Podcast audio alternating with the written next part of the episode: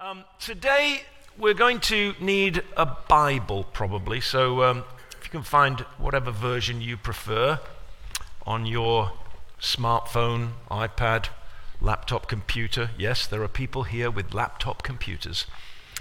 Or maybe even the Pew um, Bible right there near you. And um, we'll see how we get on.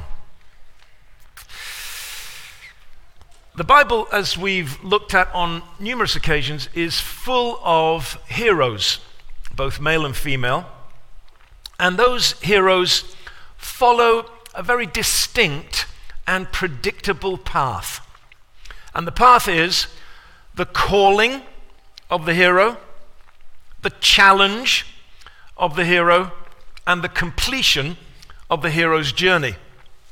This pattern established in Scripture over many thousands of years, has been so ingrained into the thinking of just about every culture around the world, but certainly Western culture, that almost every country song, every rap, every movie or TV series follows the same narrative flow. There's a call, there's a challenge, and there's a completion. And of course, in the, in the midst of that, that great narrative arc that, that all of us are uh, aware of, although maybe not thinking of very often, all of us are aware of this. We're, we're conscious that it's at, the, it's at the middle part of the story when things begin to get interesting. It's the second act of the play when things begin to kind of really get nitty gritty. It's in the middle of the story when we begin to see, if you like, the cards of all of the players displayed. Today we're going to look at Peter, a very familiar hero, and we're going to look at the, at the thing that Peter is most remembered for. Peter, of course, is the great leader of the earliest expression of the Christian church right after the day of Pentecost when the Spirit fell upon the gathered believers and they were compelled and projected onto the streets of Jerusalem and into the world to share the gospel of Jesus. Peter, of course, is that leader. But the thing that he's remembered for the most are the three denials that, that he gave when he was challenged about being a follower of Jesus as Jesus was being tried before the high priest and before Pilate. It seems a shame that that's the thing that we remember most about this, this great hero. And for me, the real problem about it is that we almost completely misunderstand what the denials were about. It's almost as though we have gone for the simple explanation and we've misunderstood the psychology of the average person and certainly the psychology of a man like Peter, which is so clearly portrayed for us in the scriptures. Peter, almost certainly, in my opinion, did not deny Jesus because he was afraid. It wasn't anything to do with fear at all. And today, we're going to look at what it was that was in the fabric of Peter's heart and mind.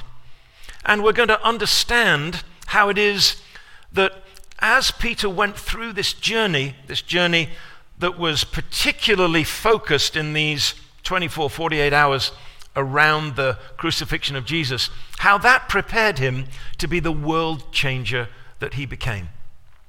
Every person in this room is called by God to a unique calling, a unique task, a special assignment. That destiny is fulfilled by faith. Faith comes by hearing.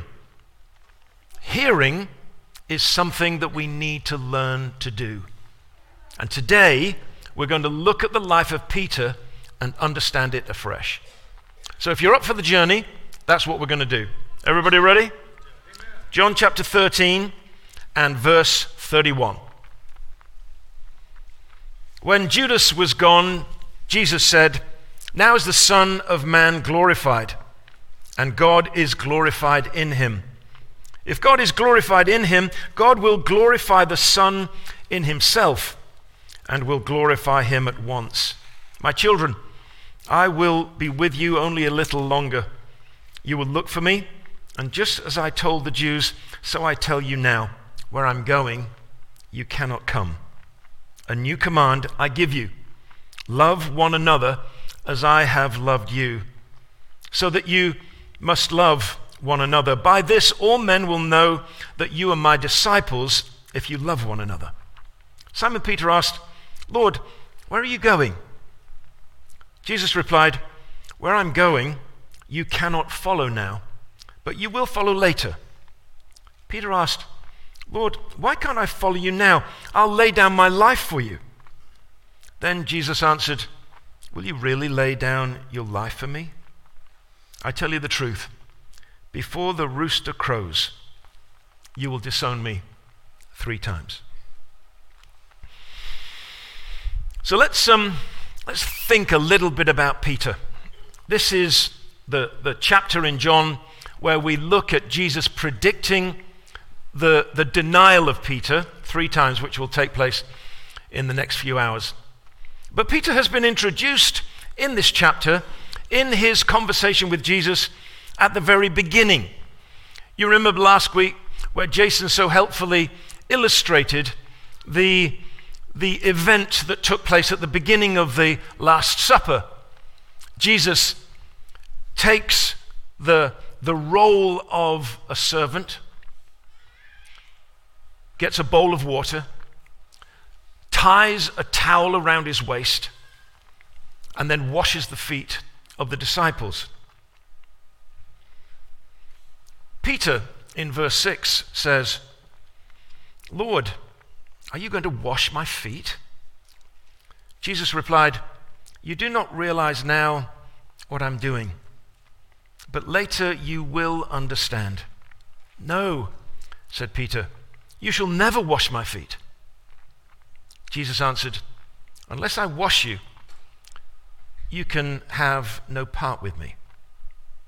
Then, Lord, Simon Peter replied, Not just my feet, but my hands and my head as well. Jesus answered, A person who has had a bath needs only to wash his feet. His whole body is clean, and you are clean, though not every one of you.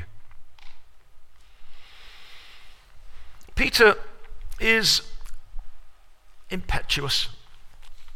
Peter is self determined. Peter is more than likely a self made man. If you visit the location of the traditional home of Peter, which by all archaeological logic is actually the home of Peter, you see the home of a fairly wealthy businessman. This is somebody who has done well in his chosen profession, in his chosen trade.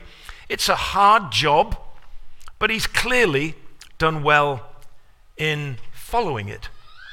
And so, Peter, like so many others of that ilk, is a person who has his own opinions about everything. Peter has an opinion about what it is that Jesus needs to do in his life. Peter thinks that he knows better than Jesus what it is that Jesus needs to be doing. You can't wash my feet. Well, if I, if I don't wash your feet, then you can't really have any part in me. Well, if, you, if I can't have any part in you, then you better wash all of me. Peter you don't need a bath. You've already had that. My presence has saved you. My work on the cross redeems you. What you need is to understand what it is that I'm doing for you here. What I'm showing you how to do is how to love one another. A command that I'll give you and the other disciples so that the world will know that you are my followers I'm showing you how to love one another by removing the things that cling to us from our engagement in the day. but you're connected to me because you're cleansed by me, and it's my work and it's my opinion that counts. You may think that the guilt that you hold from the past is significant in your relationship with me, but it isn't. You may think that the anxiety that you have about what it is that you've done or not done is significant in your relationship with me, but it isn't. Because I've dealt with it, it's my job, and your opinion doesn't count. Your opinion, however well crafted, well thought, however careful and reflective, is not as important as my opinion, especially when it comes to the work of connecting you and me to the Father. Only I can do that. And it's not about what you feel, it's about what I've done. And if you'll embrace what it is that I've done, in time, you'll begin to feel what it is that I've done. You see, here's the problem, and it's so obvious in the life of Peter. This person with this complex personality, like all of us, assumes that his perception of the world is the one that determines his world. He assumes that his place in the world needs to be at the center of his world so that he can decide with careful thought and with some determination what it is that he needs to do.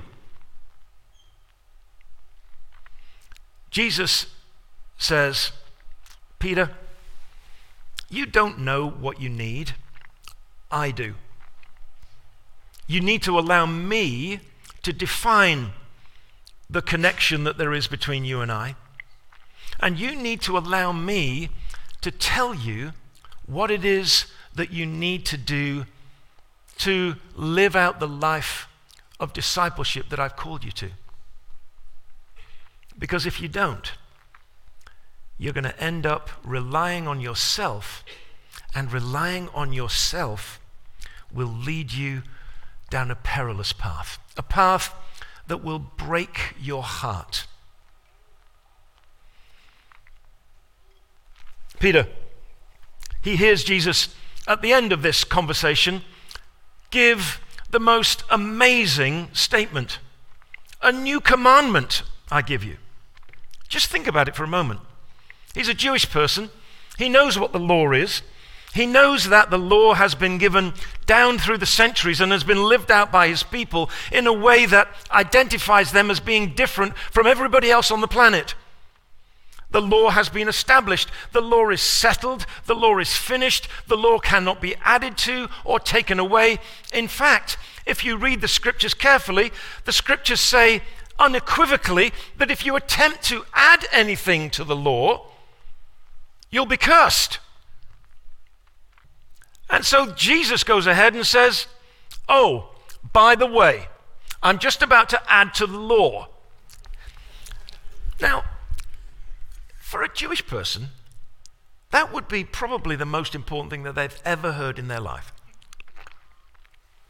And then Jesus says, and the addition to the law is that you love one another and demonstrate that you're my disciples. Peter completely ignores that. He says, Where are you going? Where, am, I, am I coming too?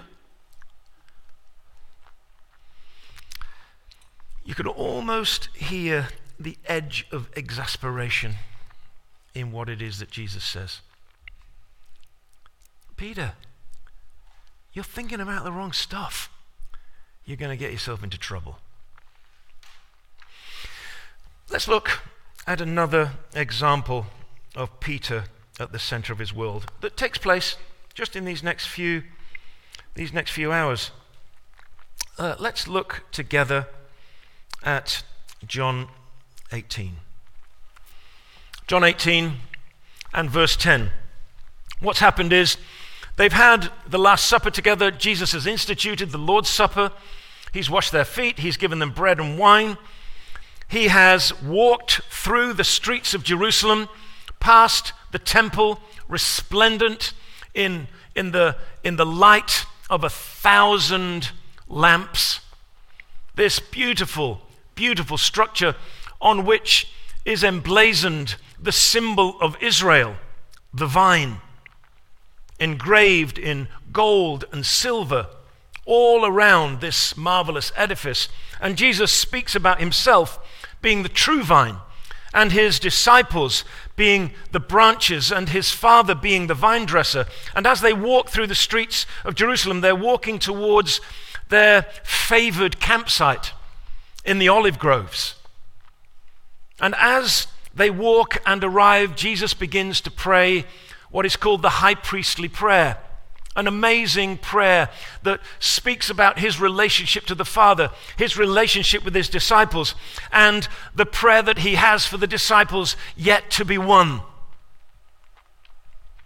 And then, through the olive grove, the torches can be seen as the company of soldiers and religious officials make their way towards Jesus and Judas indicates who Jesus is by giving him a kiss.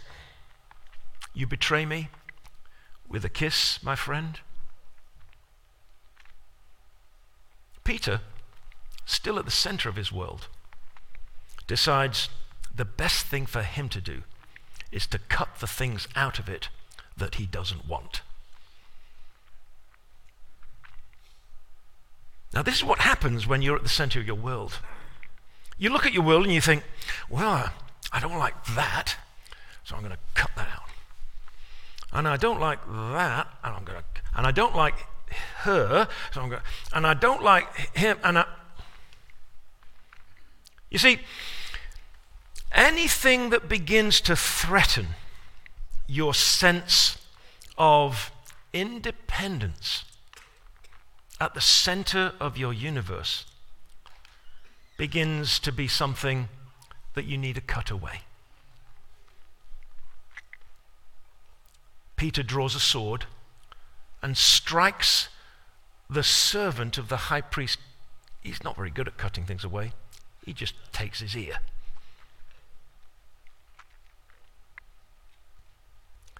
Jesus tells Peter to put his sword away. What are you doing?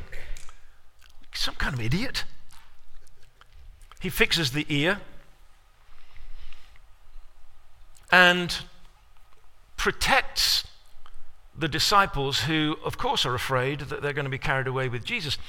You see, this, this sense of self protection, this sense of needing to protect Jesus, means that Peter is in the place where he thinks that that's his role.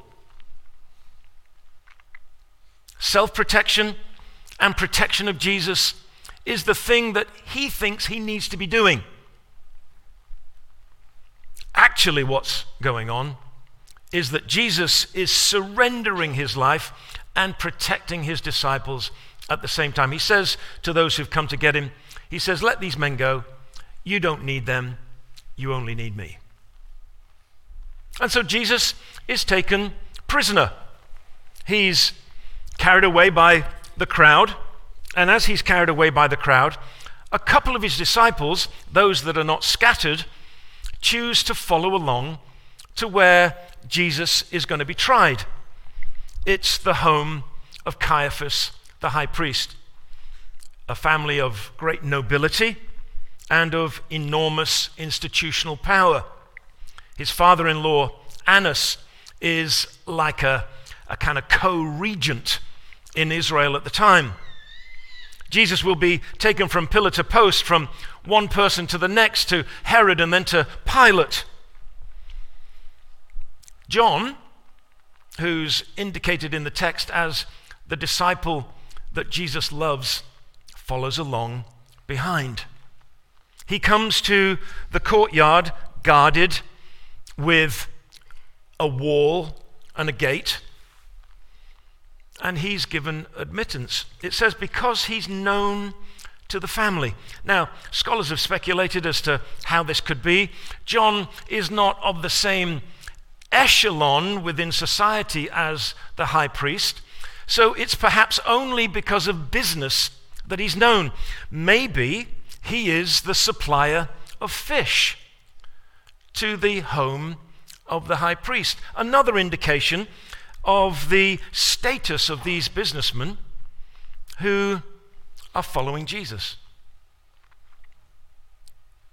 The girl at the gate says to Peter when he tries to gain admittance, Are you a follower too? In other words, she knows that John is a follower, and John has gained admittance and has actually been let into the courtroom because he's the one who gives all of the eyewitness accounts of what it is that's said there. Peter is not given admittance because they don't know who he is. So you're one of the disciples as well, are you?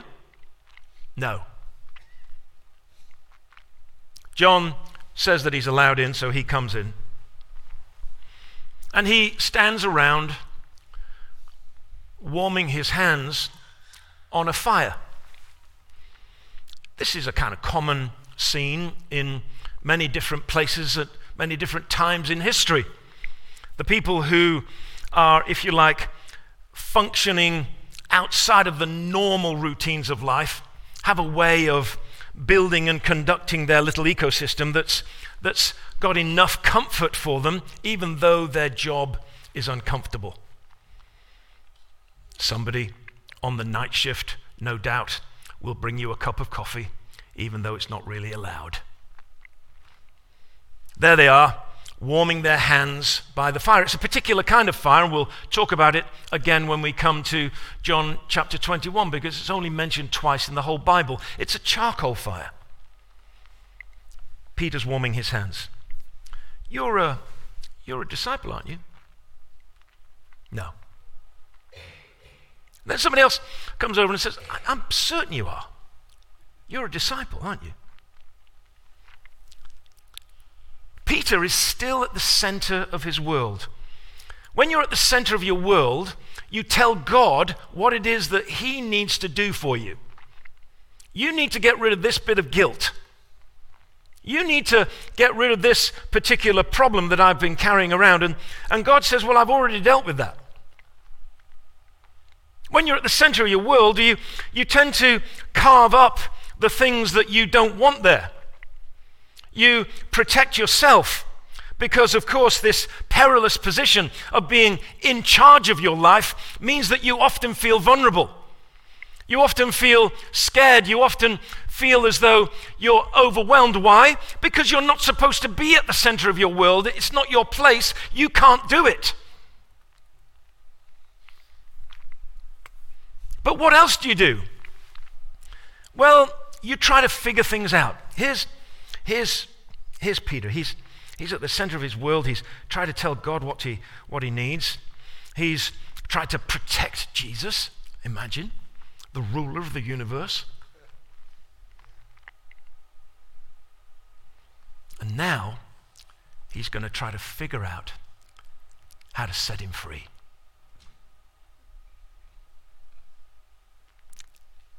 Now, was there some fear? I mean, maybe. But seriously, he's walking into the lion's den. He's not that afraid, is he? He's not a person that's particularly cultivated around fear. He's, he's somebody who wants to do the thing that he thinks he needs to do. He's going to try and figure out how to get Jesus out of this.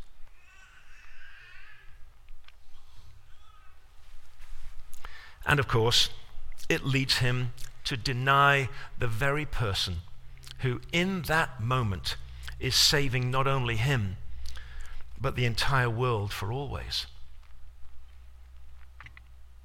One of the accounts makes it clear that when Jesus is going from one trial to the next, he looks across just as Peter is denying him for the third time and the rooster is crowing and Peter sees Jesus, and Jesus sees Peter, and Peter's brokenhearted. And the important thing about being brokenhearted is that you've been nudged off the throne of your life. So, what does it look like for Peter once he's been reinstated? And we'll look at that in a few weeks' time. What's it like for Peter, who's been reinstated, to allow Jesus to be at the center of his world? Well, what it looks like is that Peter becomes a person who literally changes the world forever. Look with me into the Acts of the Apostles. There, Peter is a central figure. And in the chapter that introduces Paul, who's converted on the road to Damascus, in Acts chapter 9, we see Peter being the pioneer of amazing things. In Acts chapter 9, verse 32, the story continues like this As Peter traveled about the country, he went to visit the saints in Lydda that's a, that's a city uh, near the coast of Israel. There he found a man named Aeneas, a paralytic who had been bedridden for eight years. Aeneas, Peter said to him, Look at it, look what it says. Jesus Christ heals you. Who is it that can heal? Peter? Peter, by now, is, has been heralded as this amazing saint because when he walks through the streets of Jerusalem, his shadow cast on the sick will heal them. But how is it happening?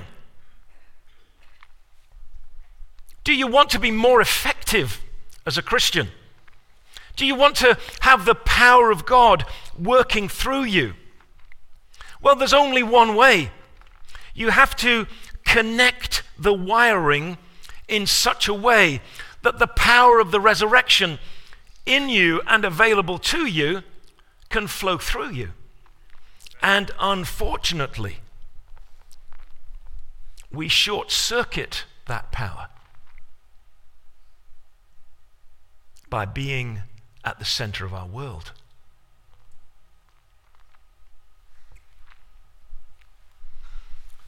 Don't ask why it is that God doesn't heal. Ask yourself, am I in the right position to be the instrument of his healing?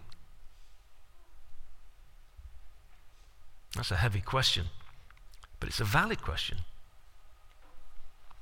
Jesus Christ heals you. Let's continue. In Joppa, verse 36, there was a disciple named Tabitha, which, when translated, is Dorcas, which for English speakers doesn't help us at all. What it means is her name is Little Deer. Bambi. So here's Bambi, and she was always doing good and helping the poor. About that time, she became sick and died, and her body was washed and placed in an upstairs room. Lydda was near Joppa, so when the disciples heard that Peter was in Lydda, they sent two men to him and urged him, Please come at once. Peter went with them, and when he arrived, he was taken upstairs to the room. All the widows stood around him, crying and showing him the robes and other clothing that Dorcas had made while she was still with them. Peter sent them all out of the room. Then he got down on his knees and prayed. Turning toward the dead woman, he said, Tabitha, get up. She opened her eyes, and seeing Peter, she sat up. He took her by the hand and helped her to her feet. Then he called the believers and the widows and presented her to them alive.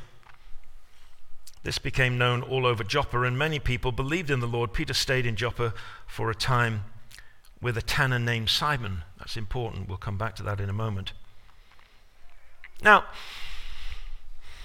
the way that the New Testament was written is kind of interesting because, of course, all of the letters were written first, and then the New Testament leaders got round to writing up the story of Jesus because those who had the, the memory of Jesus were beginning to get killed off, and they needed to make sure that the stories and the, the whole sweep of the, the salvation history was going to be remembered and understood by the early believers. And so Matthew, Mark, Luke, and John began to compile their gospels at different stages in the first history, uh, the first century's history. Perhaps the first of those gospels was Mark's gospel, and both the ancient church and contemporary scholars believe that Mark perhaps wrote down the sermons of Peter as he remembered his time with Jesus. Yeah?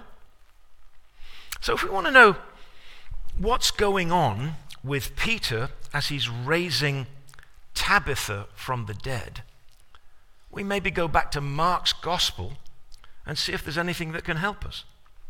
Yeah, you with me? Okay, let's go to Mark chapter 4. Oh, no, Mark chapter 5. And let's look at verse 39. He's gone to the home of Jairus. His daughter has now died. And it says this Jesus went in and said to them, Why all this commotion and wailing? The child is not dead, but asleep. But they laughed at him. After he put them all out and took, he took the child's father and mother and the disciples who were with him and went in to where the child was. He took her by the hand and said to her, Talitha cum. Now, Tabitha is little deer. Talitha is little girl. Yeah? And the difference is one letter. And the word kum is get up. And it's in the language of the area, Aramaic. So, is Peter trying to come up with a new way to raise the dead?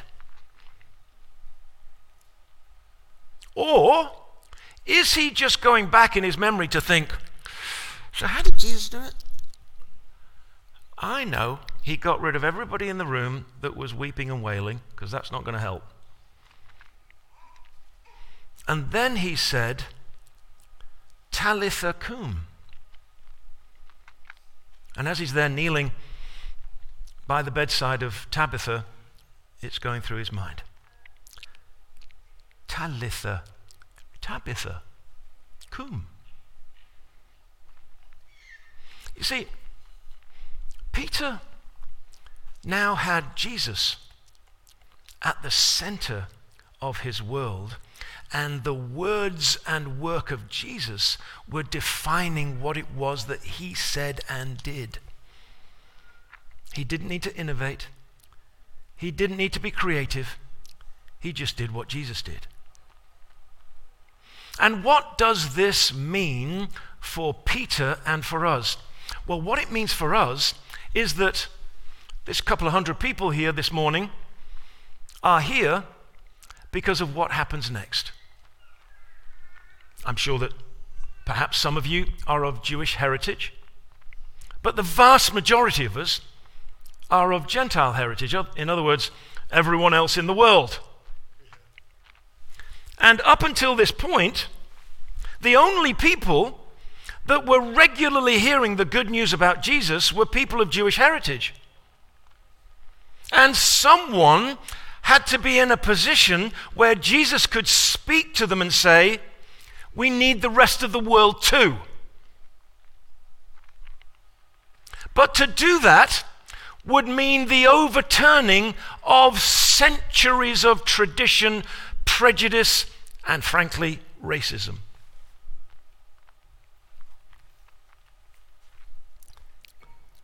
Okay, we said we were going to do a Bible study, so let's go back to the Acts of the Apostles and let's go to chapter 10. Chapter 10, verse 9.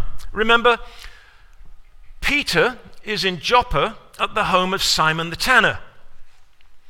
Now, the fact that he's there is incredible because they're stinky places.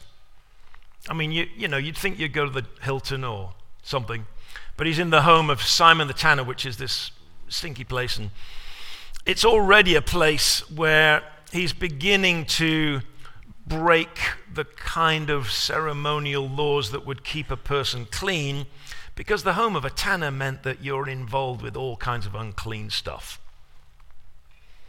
He's up on the roof. He's hungry.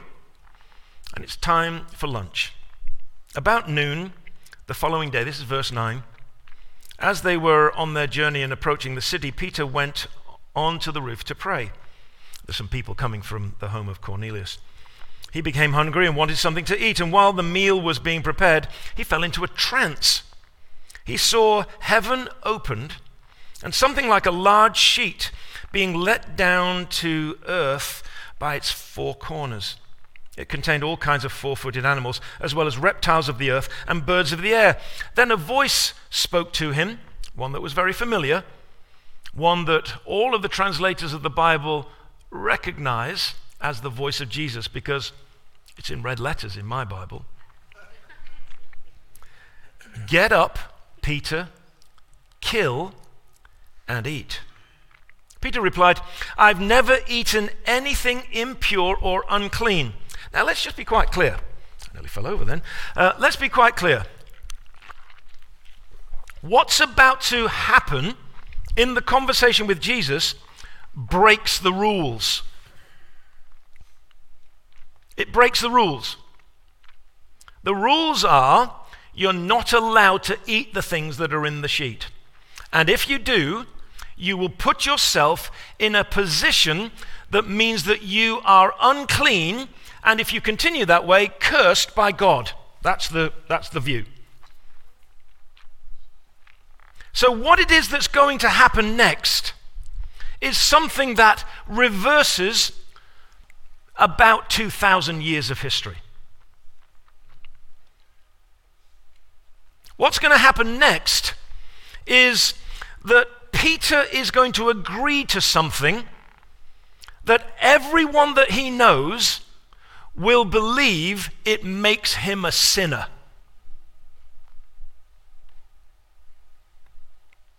It's impossible to underestimate what it is that's going on here.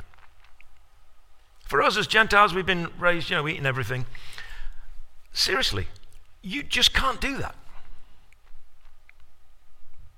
You can't even contemplate living in a world where you are going to eat, consume the things that God has cursed. And you can't contemplate living in a world where your religious elders, your religious elite, and the traditions of the centuries tell you that you're different, superior, better, and therefore separate from, and need to say separate from, everyone else.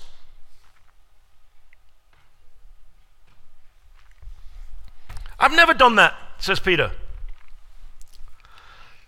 Then the same voice, Jesus. The voice spoke to him a second time. Do not call anything impure that God has made clean. This happened three times, and immediately the sheet was taken back to heaven. Then the guys arrive from the home of Cornelius, the, the Gentile centurion. They say, he, He's had a vision of angels. He's asked for you. Will you come? Usually the answer is no. Of course. But he goes and he begins sharing the good news about Jesus. And he doesn't even get to the appeal.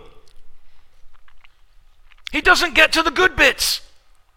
In the middle of his sermon, the Spirit falls upon the household of Cornelius, and they're filled with the Spirit, and they begin speaking in tongues. It's a mini Pentecost amongst the Gentiles. Because God has decided to say, These people are clean because I'm God and I can say that.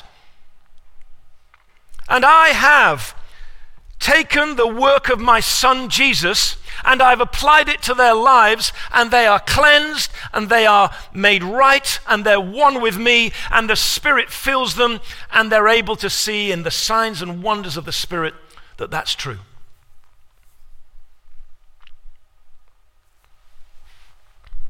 So here's the question Are the stories of the Bible there to tell you how amazing the heroes are? Or as an example of how you should live?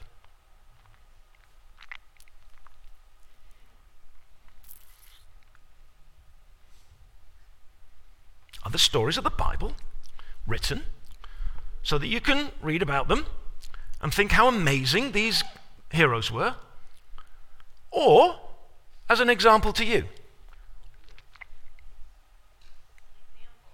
An example? Okay, so, you know, we're grateful, aren't we, that Peter's amazing, but, you know, it doesn't really change much, does it, in 2023? But if it's an example to us, then we probably ought to attend to it.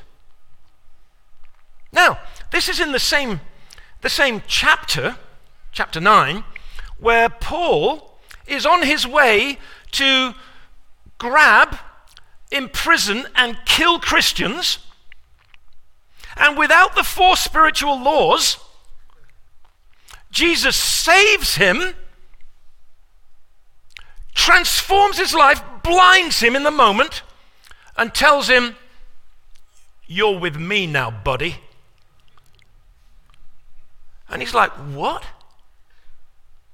You're with me, and you are my chosen instrument to go and change the world of the Gentiles. Well, okay, well, I can't see anything. And so he spends three days fasting and praying, no doubt realizing, oh my goodness, what have I done? Jesus is God. This changes everything. And then later on in the chapter, here's Peter. He's going he's to blaze the trail for you so that when Paul begins to do the crazy things that he does, Peter's going to be able to stand on his behalf and say, Yeah, I mean, it, I'm sorry, guys, I probably let the cat out the bag. It was me.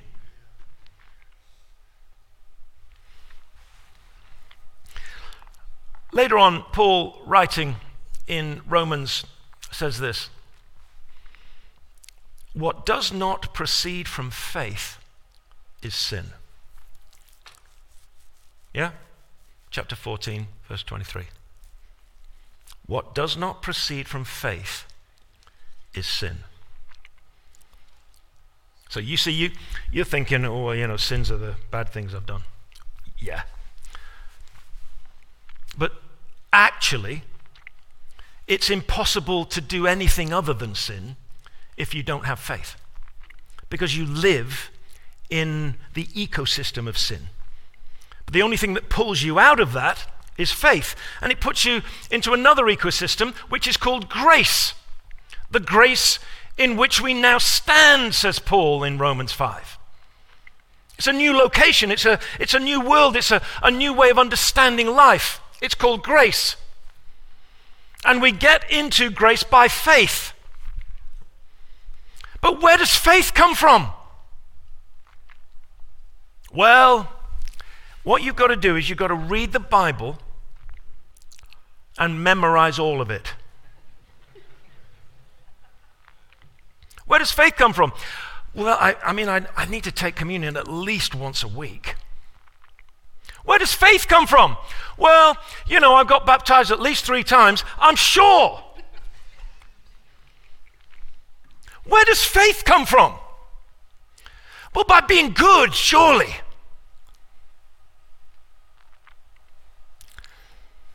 Where does faith come from? Faith that even if it's as small as a mustard seed, can move a mountain. Where does it come from?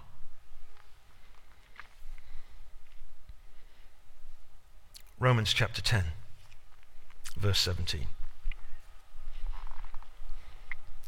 Faith comes from hearing Now, the translators of the NIV are just like you and me. And they try to do a little bit too much sometimes. Because it says in my Bible, consequently, faith comes from hearing the message. But then I open up my, my Greek New Testament, message isn't in there. hang on a minute. The translators have added some words. Yeah, they think they're being helpful. Faith, pistis, comes from hearing. Akoe. Okay, explain more. And hearing through the word of Christ. All right. So you need to explain to me what's going on then. Well, what's going on is this. When you meet Jesus, he speaks a clear word to you, and the word to you means that you can now hear him. It's no good saying to me, Well, I don't know how to hear Jesus. I know that it's difficult. I know that this massively complex thing that is your life gets in the way just like me. But God has created us as an instrument with emotions and feelings and senses and intuitions and understandings that are perfectly designed as a receiver of His communication. That's why we're made this way. You've been designed to be the receiver and the communicator with God. The way that the Bible puts it is you're made in His image. And when Jesus saves us, He saves the image. Faith comes by hearing, and hearing by the word of Christ. And the word there, incidentally, for those Greek scholars, is the word rhema, not the word logos it's not actually referring to the Bible. It's referring to the spoken word of Jesus to your heart. It's the active, interpersonal communication of Jesus Himself to your life. Peter is prepared to break all the traditions He's prepared to be excommunicated. He's prepared to be pilloried and persecuted by his people by entering the home of a Gentile to share the good news, by considering eating food that is castigated by God as cursed. Why?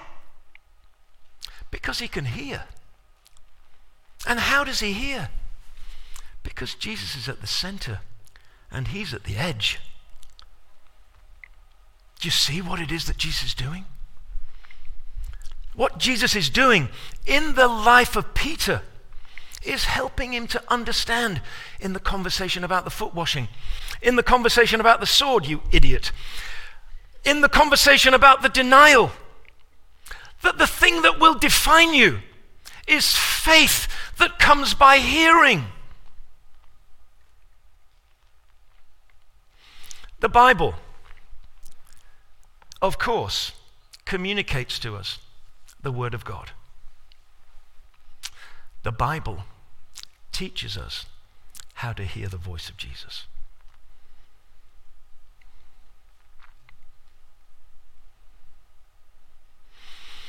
So, friends, do you want faith or do you want religion? Do you want something that pretty much everybody else in the world's got? A kind of a, a ritual life, a life that gives you some sense of comfort, a sense that, you know, perhaps everything's okay with the world because I'm doing the right things. Or do you want to be in direct communication with the Creator and the Redeemer of the world. The latter bit is Christianity, the former bit is what everybody else in the world's got. And the reason, the reason that the early church was so unbounded in its early success was not because everybody had a Bible. I know it sounds terrible. I'm an evangelical. I believe in the Bible. Nobody had a Bible. There were no Bibles. The Bible was in the synagogue, one place. Cost tens of thousands of dollars in our world. For hundreds of years, the Bible was not available to anybody except the religious elite, even in Christianity. Until Martin Luther came along, uh, uh, supposedly coincidentally, at the time that the printing press was invented in Western Europe, nobody had access to a Bible. That's only 500 years ago. How the heck does this thing get going? I mean, if we can't have Bible studies, what's, what are we going to do?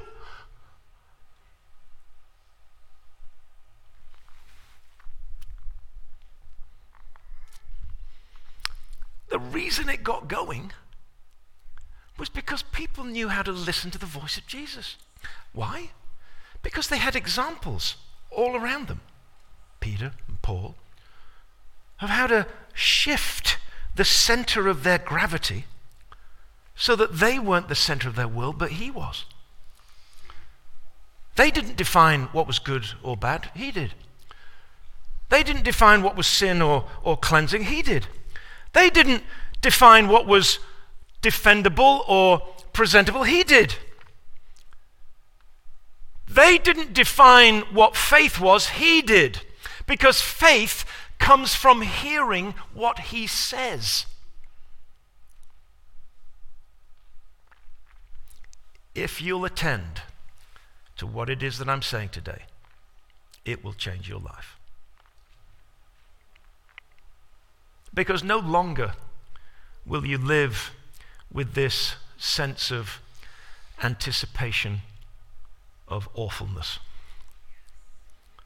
No longer will you live with this constant anxiety about what might happen next. No longer will you be threatened and forced into the mold of the polarized world that we live in. No longer will you be looking for a voice on Fox News or CNN that somehow gives you comfort about what it is that the world's up to right now. Because you don't need it. Because you've got a different thing. You've got a better thing. You've got the voice of Jesus. And he gives you faith.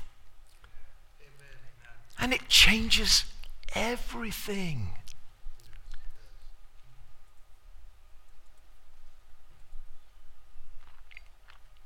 So, as you meet in your house churches and households and discovery Bible groups, what are you doing?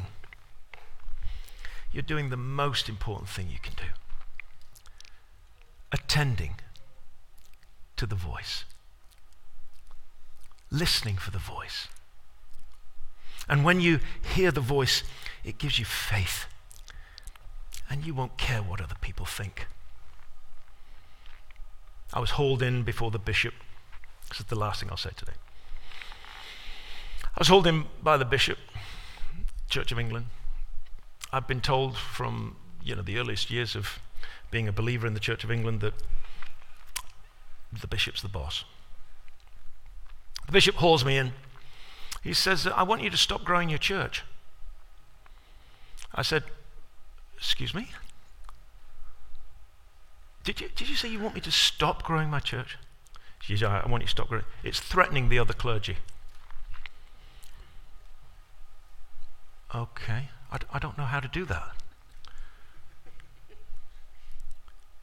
Because it's, isn't it God who says he, isn't it, oh, wait a minute, one plants, another waters, but only God gives growth. Isn't that, is that what it says?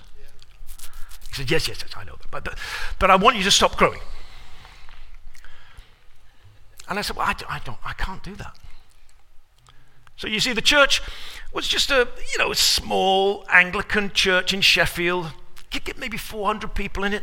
It was already t- filled four times over every day, every Sunday. It was just people everywhere. It was rapidly becoming the largest church in England.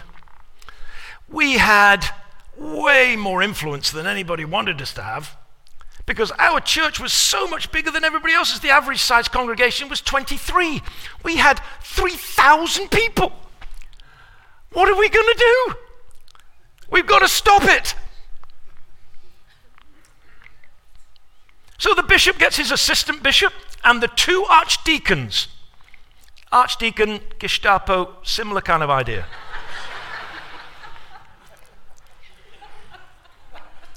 he brings me into his wood paneled office and says, I hear you're planning to rent that big gymnasium in the center of the city to worship in. You do realize it's next door to the cathedral, don't you? I said, Yeah. And with the utmost respect, I listened to what they said and then said, Lord, give me a word. And the Lord said this Tell them it's for an experimental period. What a weird thing. Tell them it's for an experimental period. You see, they're all kind of couched in, in canon law. And so they don't want something to set a legal precedent by me moving into another person's parish. Yeah? They don't want to do that. And so I say, Bishop, it's for an experimental period. I didn't even know what I was saying, really. I just. It's an experimental period. The bishop went, Oh. Oh. Hmm. Well, I, I don't think there's. And he looks at the other bishop, and the other bishop's going. And he looks at the archdeacon, who looks so angry. Steam coming out of their ears, and they're like, so, well, if it's only an experimental period, I guess you better do it. and there it was, the mountain moved.